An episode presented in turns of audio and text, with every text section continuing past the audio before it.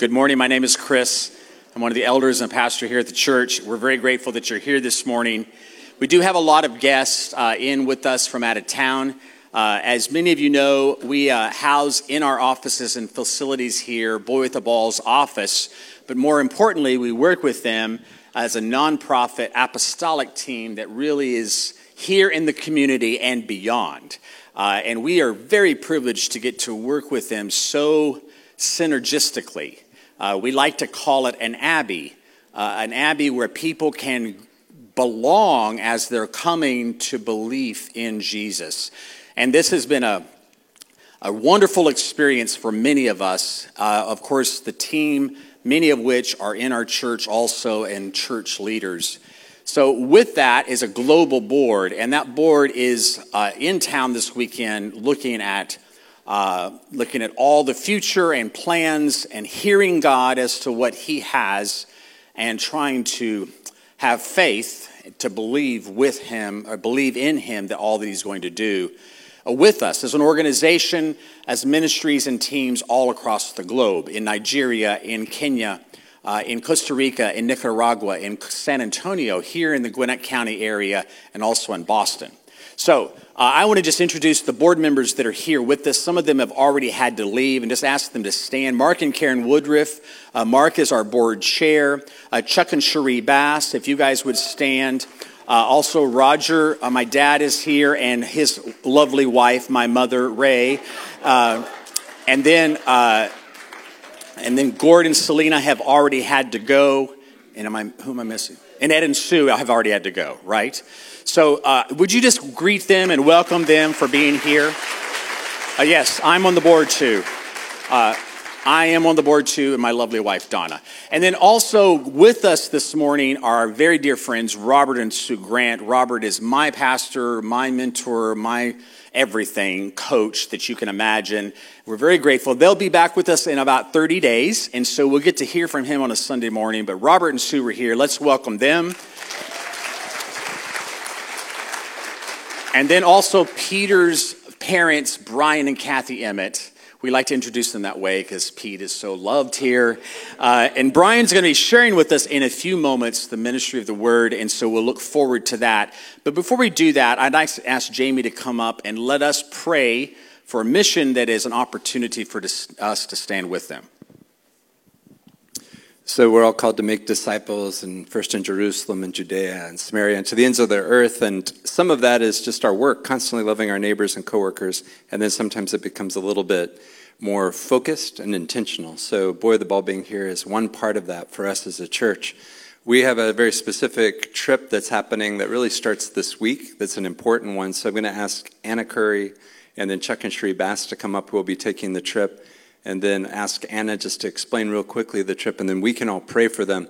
We took a trip, uh, me and Chuck, uh, just about three uh, a month ago, and you guys all prayed for us, and then also the conference that we were all at ACM prayed for us, and it changed the trip. So we have a chance to participate by praying. Anna, would you tell us where you guys are going? We are going to Lebanon, so we'll leave this Thursday and get back next Saturday, and we have um, our main mission on the trip is to uh, see if the Lord is opening doors for a new boy with a ball team in Lebanon. So Lebanon's been a place for the last 10 years that the Lord has brought up in different ways, but there it just wasn't the timing to kind of walk through it, and there's been a lot of open doors this year to step through that. And you guys know the situation in Lebanon is very, very difficult. Uh, the, it was already difficult with refugees and just uh, corruption in government and difficulties in government, and then there was the huge explosion. So Please pray for them uh, as we pray. Chris, would you pray for them and I'll. Can I just get the board? Would you mind coming up and our elders, real quickly, just to come up and stand up? Y'all come around here in the front, okay? Nobody likes to come up here, but this is where we need to be. You come on. Yeah, we want you here too. Yes. And, uh, and I'd like our elders to come up too, just to stand with them, believe God, to go before them uh, many doors being opened. The Lord said to pray the Lord of the harvest to send laborers into his field. Lord Jesus, we stand with these your servants. We thank you, Lord, that you go before us. We have journeyed with you long enough to know and to believe that we never go alone. We won't be effective if we do. But you have promised that you are always with us. You are always with us, even to the end of the age. And you are the one that is inspiring ideas and strategy and plans. You are the one that is raising up leaders. You are the one that are raising up followers of Jesus to be assembled to make effective kingdom work. And we thank you, Lord, that the, of the increase of your government and peace, there is no end. And this is a part of that. We are a part of this apostolic age where we are journeying, just like Paul and others in the book of Acts, into places that need the gospel of Jesus Christ. And so we pray that you will go with Chuck and Cherie in the name of Jesus, that you will be with them, and that you will protect and guide and guard them, that you will be with Anna, Lord, that you will protect guide and guard her. Lord, that you will give open doors to each of them as a team and individually, that they will sense your spirit with them, adorning them, speaking to them, and empowering them into the things of God. We pray, Lord, for the miraculous opening of doors. We pray, Lord, for clarity as to what to do and how to plan. And we pray, Lord, that they will be effective in the work that you have set before them. Just like in Acts, in the book of Acts with Antioch when they set aside those for the work to which God had called them. We set aside now, in this moment, Chuck and Cherie as board members of Boy with the Ball, and Anna as our chief operating officer, as the one who has propelled so much growth in this movement. And we send them out now in the name of Jesus Christ.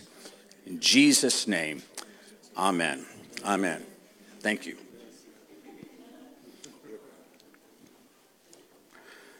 What a privilege for a church uh, such as us to get to be so vitally connected with so many things going on around the globe. In just a few more weeks, Jamie will be traveling along with probably one or two others uh, into Kenya and then possibly also Ethiopia. So there are very exciting things on the horizon for what God has called us to. So, our special speaker today, Brian and Kathy Emmett, we love them. They were honorees at last night's uh, Hero Award, as was Robert and Esther Yee, our dear friend. And so we're blessed. You know him. I ask that you would receive him as God's servant because the Word of God says when you receive a prophet in the name of a prophet, then you receive the reward of the prophet. And I would like to get on in on some of Brian's reward. Would you please welcome Brian Emmett?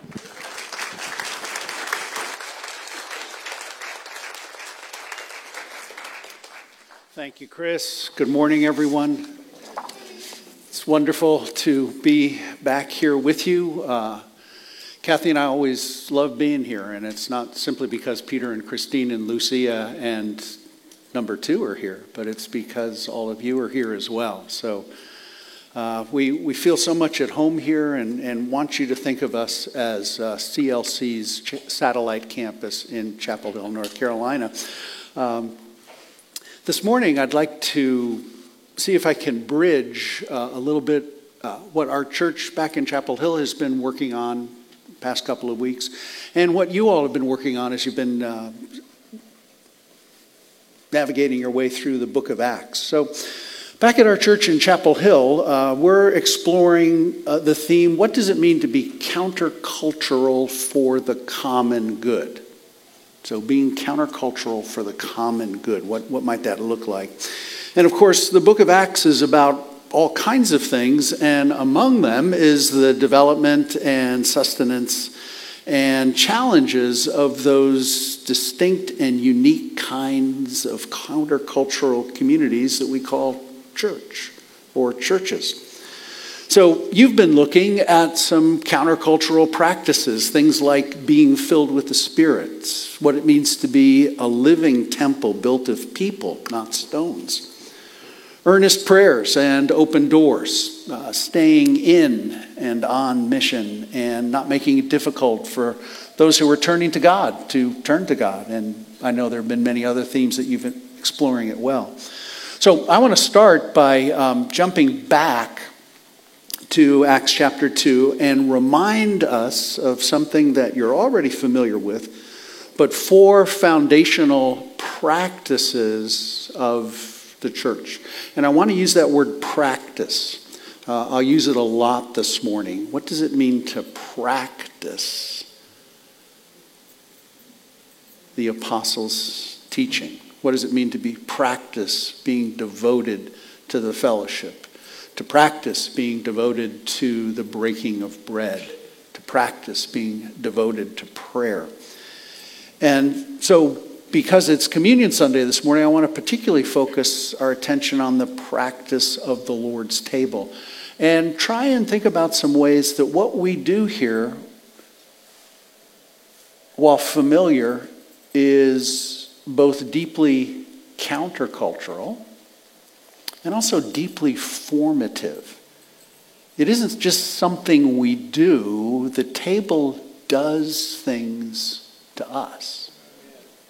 And so I want to try and explore that a little bit this morning. So, first, a little bit about that word countercultural. Now, there are some of us here who have been hearing this term since the 1960s, and we have the tie dyed uh, t shirts and the bell bottom pants and the Birkenstock sandals and some other paraphernalia to prove it. And uh, all of us in the church have been hearing for years that the church is called to be a countercultural community. So, as familiar as the phrase may be, we need to remember that our first call is not to be countercultural. Our first call is to follow Jesus. Our goal is faithfulness, not merely being countercultural.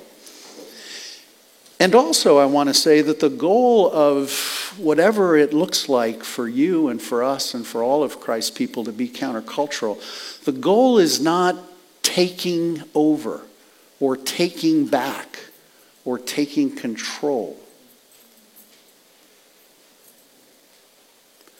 Our king was coronated on a cross.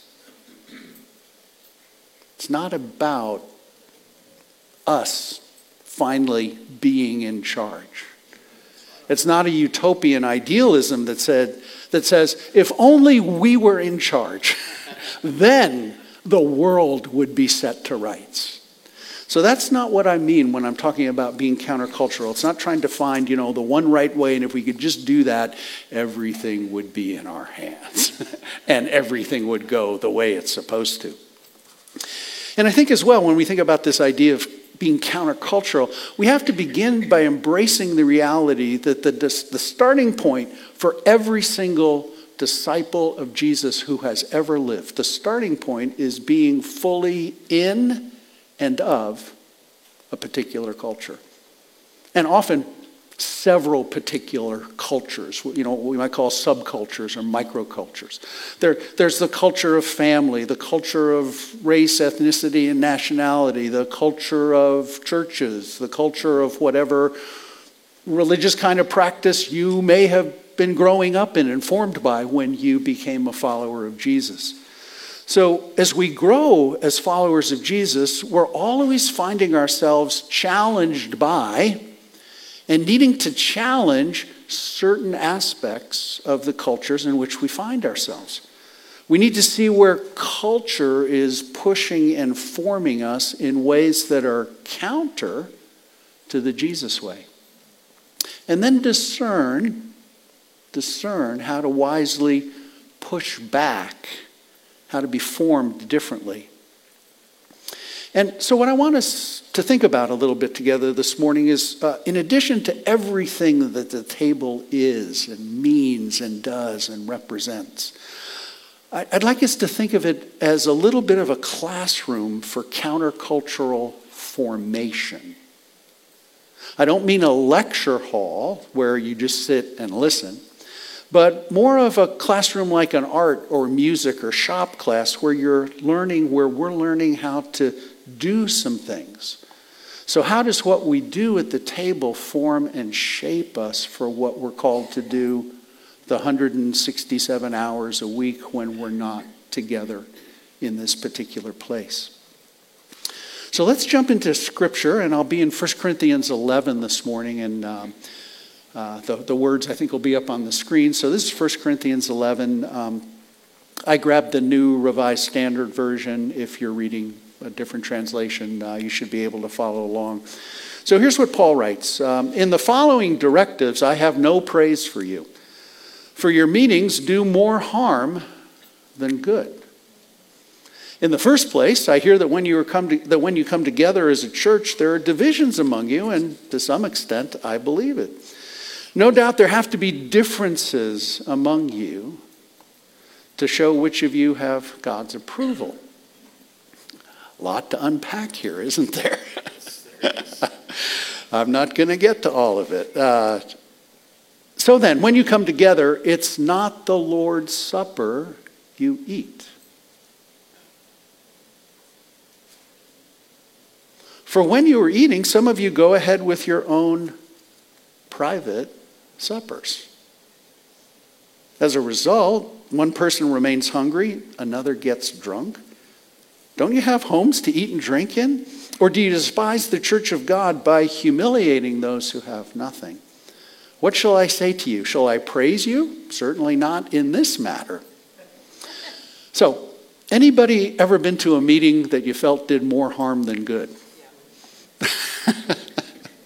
And we usually think of those probably in a business context of some kind, and we say that, you know, those meetings are boring, ineffective, waste of time, that kind of thing. But there's something more going on here when Paul says, your meeting is doing more harm than good. The Corinthians are in danger of being deformed or malformed by what they're doing. They might be saying the right things and think that they're thinking the right things, but the way they're going about the Lord's table, Paul says, isn't really about the table of the Lord. What seems to be happening is that the local culture is starting to distort the apostles' teaching, the fellowship, the breaking of bread, and the prayers. That's why Paul says, I, I can't I can't commend you here. Paul is honest about there being differences, even divisions in the fellowship, but he doesn't start with throw those people out. Instead, he calls the community of Christ in Corinth to live in the difficult tensions that come with any group of human beings that get together. Today, when we hear the word fellowship, we tend to think of my peeps, namely people who look like me, think like me, like me, and whom, in general, I like. Churches today can easily become self selecting communities that end up mirroring the ways in which our culture is already increasingly segregating us into echo chambers and filter bubbles. We need to be aware of that. We need to be on our guard about that. It's so easy to do. Everybody likes being in like groups of people. But the fellowship that Jesus is building, the fellowship that's brought into being by the Word of God, by the outpoured Spirit, by the apostles' teaching, isn't like that.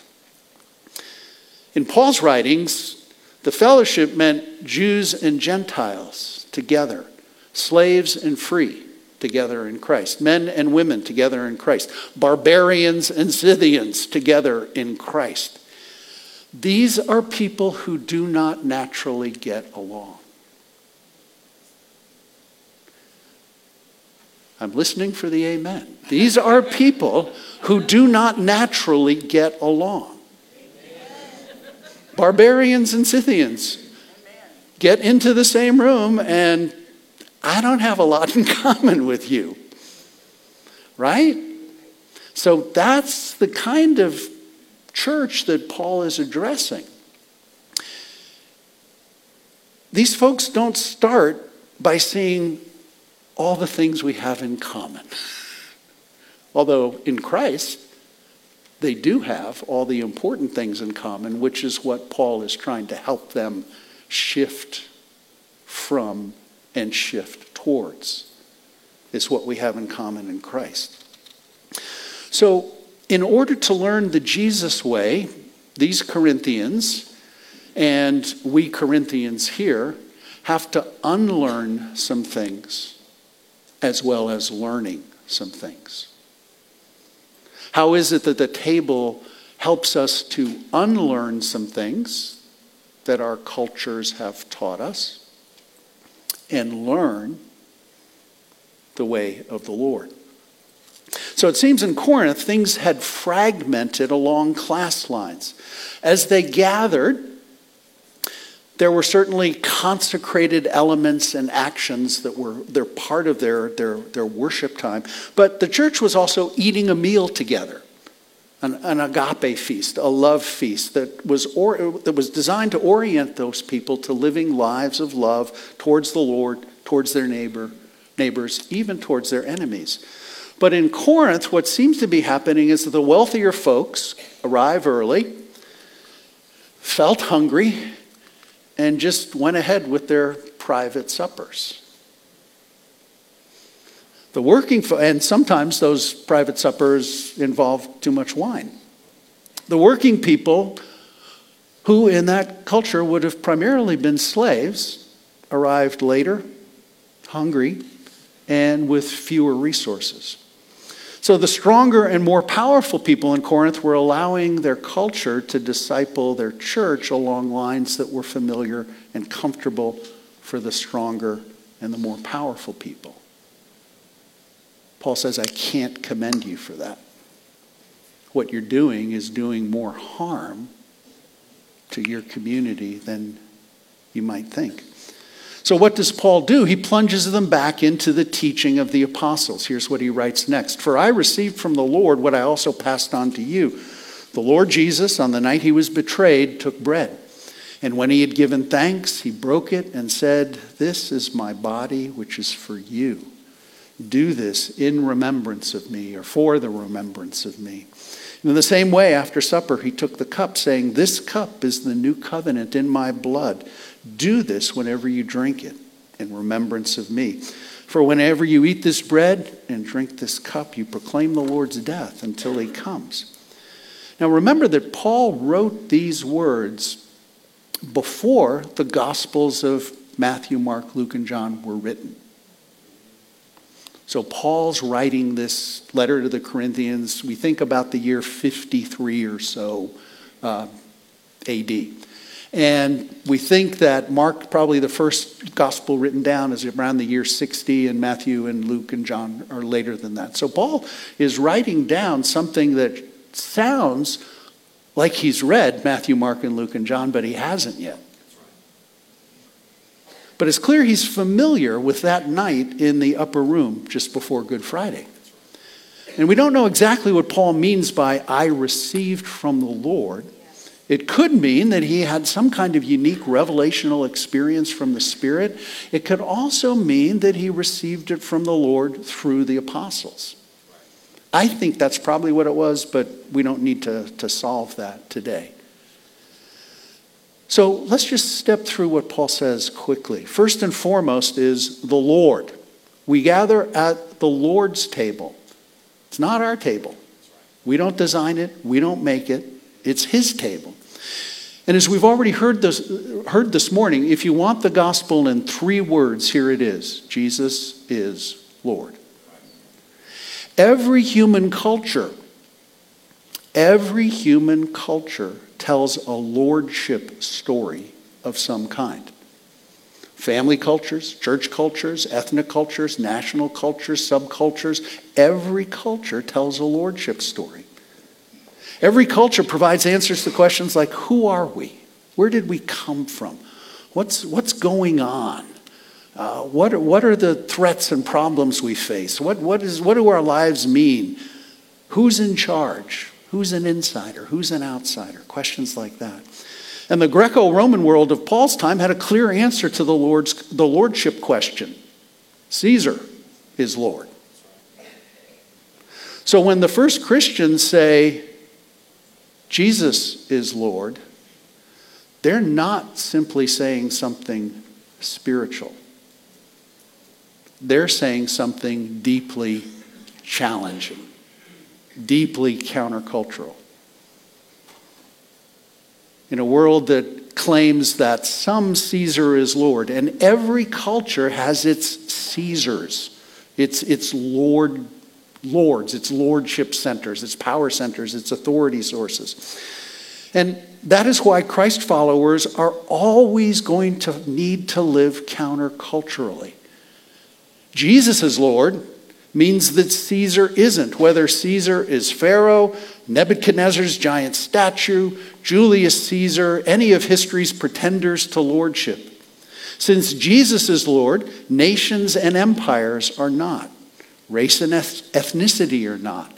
Distinctions of class and wealth and education and social status are not Lord. Jesus is Lord. And we cannot wrap Jesus up in the flags of our preferred cultures, politics, leaders, nations, economic systems, or causes. Paul emphasizes on the night Jesus was betrayed, and I know Chris has spoken about this before very powerfully. So we know that it was also Passover night. Passover is Israel's great liberation feast. But what Paul draws attention to is not on that Passover night, it's on that night Jesus was betrayed. So who betrayed Jesus? Well, Judas, absolutely. Peter, certainly. The rest of the disciples fled, which is also a kind of betrayal. And the point is this is a table for traitors. There's more to it than that. I want to be careful. But the point is that we're all the traitors. Were you there when they crucified my Lord? Yeah. We all were. We were there, joining in some way with the crowd, with a culture that declares we will not have this man be king over us. Every human culture views betrayal as a really terrible thing, particularly if you are identified as a traitor to the local Caesar, right? in a culture that says Caesar is Lord, life, health, security, prosperity all come from Caesar, and you say Jesus is Lord, eventually you may be brought up on charges of being a traitor to Caesar. But at the Lord's table, betrayal is not condoned, absolutely not, but it welcomes repentant traitors. It's not a table for the best and brightest, the good and successful, the brave and the noble, the already pure in heart. It's a table for spiritual bankrupts. Those who mourn over their own deep sin sickness and the deep sin sickness of the whole world. Those who have cut and run in some ways. Those who have failed to measure up those who hunger and thirst for a righteousness that every earthly Caesar promises, but none delivers. There's no cancel culture at the table, but there must be truth demonstrated in honest confession, genuine repentance, and sincere commitment to and demonstration of the amendment of our lives. Jesus took bread we must receive life from outside ourselves or we die. We're not self creating, we're not self sustaining. That's a pretty countercultural stance in our modern 21st century world, isn't it? Life cannot be sustained by what we accomplish and achieve, either as individuals, families, nations, or empires. In a world of feverish activity and cutthroat competition, in a world that's ever changing, constantly growing more complex and confusing, we do something very simple and essential. We eat and drink together. Every human being needs to eat and drink, but we don't eat alone and we don't live on bread alone. This is my body, which is for you. We do not live on bread alone, but on every word that comes from God's mouth. We hunger and thirst for what ordinary bread and wine cannot supply, necessary though they are. Jesus is the Word of God who gives his life for the world. Jesus is the bread of life. Life is from Christ, life is in Christ, life is Christ. What Jesus offers his people in the bread and the cup is himself his very life coming into and becoming our very lives. This isn't merely countercultural, this is amazing. This is astonishing. This is wonderful beyond words. Do this in remembrance of me. We're not re- recollecting long ago history.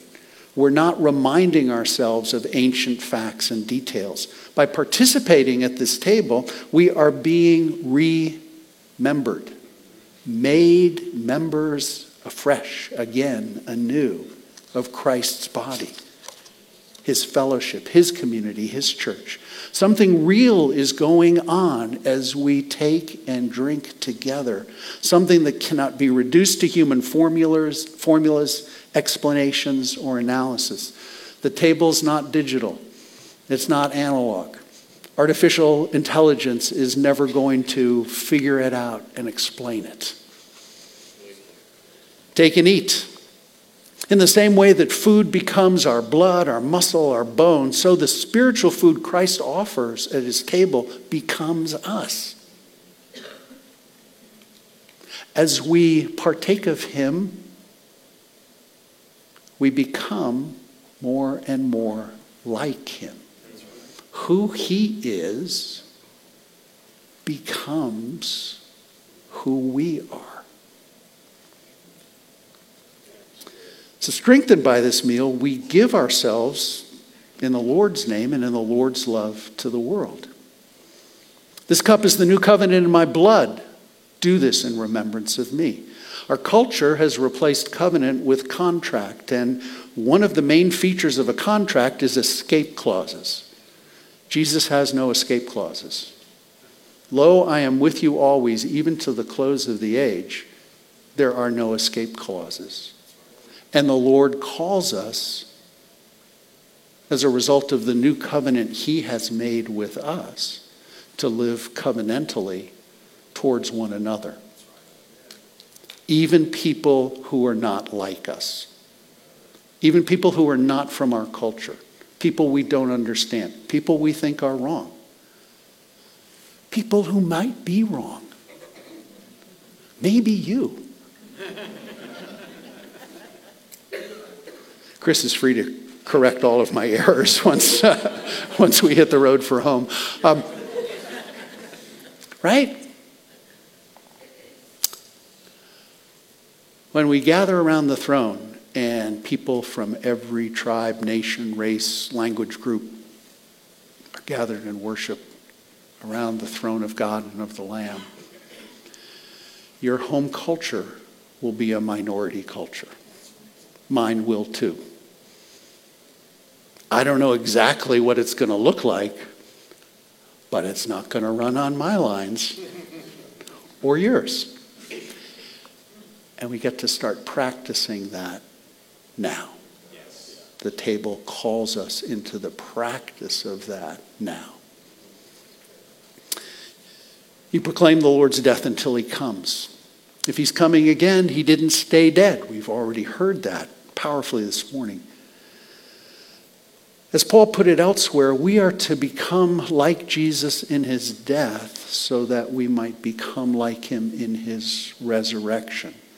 So the table calls us both to the cross and the empty tomb. And it calls us to that basic dynamic of the Jesus way, which is in order to live, we need to die in order that we might live. That's pretty countercultural. And here's the last section of, of uh, this passage from 1 Corinthians. And. Um, I won't have time to go into it, just offer a couple of comments. So then, Paul writes, whoever eats the bread or drinks the cup of the Lord in an unworthy manner will be guilty of sinning against the body and blood of the Lord. Everyone ought to examine themselves before they eat of the bread and drink from the cup. For those who eat and drink without discerning the body of Christ eat and drink judgment on themselves, and that's why many of you are weak and sick, and a number of you have fallen asleep or died. But if we were more discerning with regard to whom? Ourselves, me. If I was more discerning with regard to me,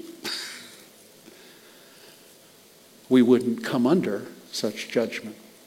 Nevertheless, when we are judged in this way by the Lord, we are being disciplined, we're being formed, so that we will not finally be condemned with the world. So, just a couple of quick observations here. First is the idea that Jesus is Lord, and that means Jesus is judge. While we are to be good citizens, we will not ultimately be accountable to our cultural Caesars and our cultural judges. Now, when the police officer pulls you over and says you were doing 65 in a 35 mile an hour zone, you can't appeal that Jesus is my judge and expect that the cop will let you go, right? but we give account to the Lord who is judge of all. And secondly, we are invited and commanded to judge. Right? In a world that claims no one can judge me and yet is more than happy to pronounce condemnation and judgment on everyone and everything else, we are invited into the painful but necessary practice of judging ourselves.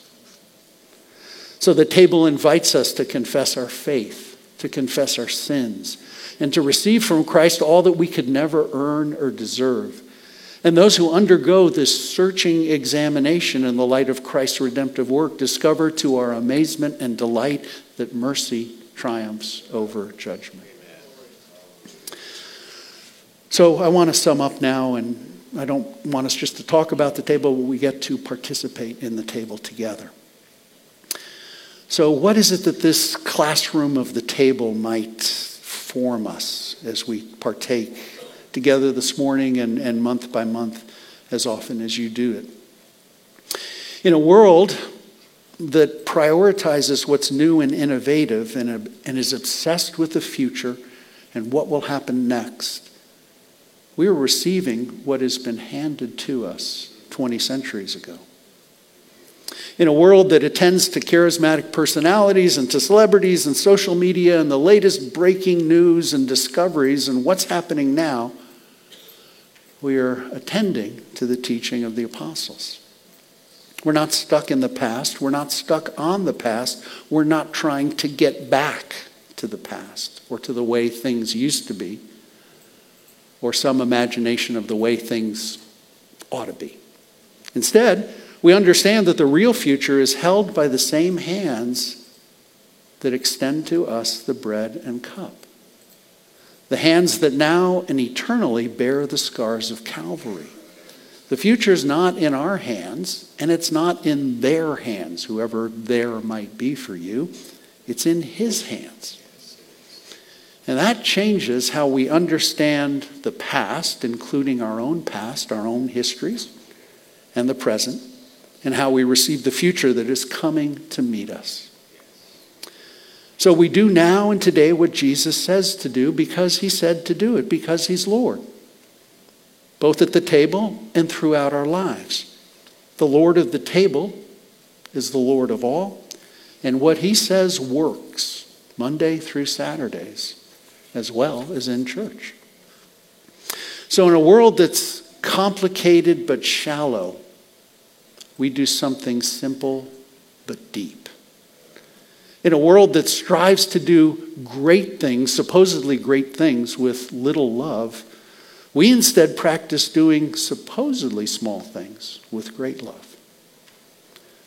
So we leave from the table to go and do small and simple things with great love. Because it's love that deepens and enriches life, not the tools that acts of love do indeed require. The cup of water offered, the helping hand extended, the ear bent to listen attentively, time taken to simply be with. These and many other actions are the small and simple practices of table shaped, table formed love. In a world that claims it's empty of anything above or beyond matter and energy, we learn that if common things like bread and wine can be filled with the person and presence of Christ, then every supposedly common thing, every supposedly mundane moment, and all supposedly common and ordinary persons can also be filled by that same person with that same presence. The world is charged with the grandeur of God. And so, like Brother Lawrence, we practice the presence of God as we come and go, as we eat and drink with family and friends, as we play with our children, work with our colleagues, as we worship in the midst of the ordinary. In a word that practices angry, reactive judgment, condemnation, and cancellation, whose fellowships are increasingly narrow, angry, exclusive, we practice the hospitality we receive at this table. The heart of hospitality lies not in planning and preparing fancy meals and events. The heart of hospitality is opening hearts and lives in welcome and availability and vulnerability.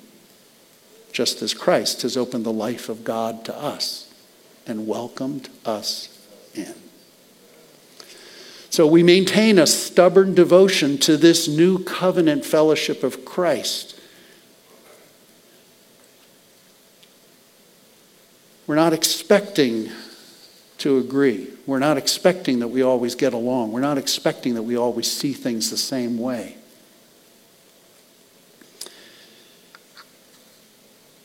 And so we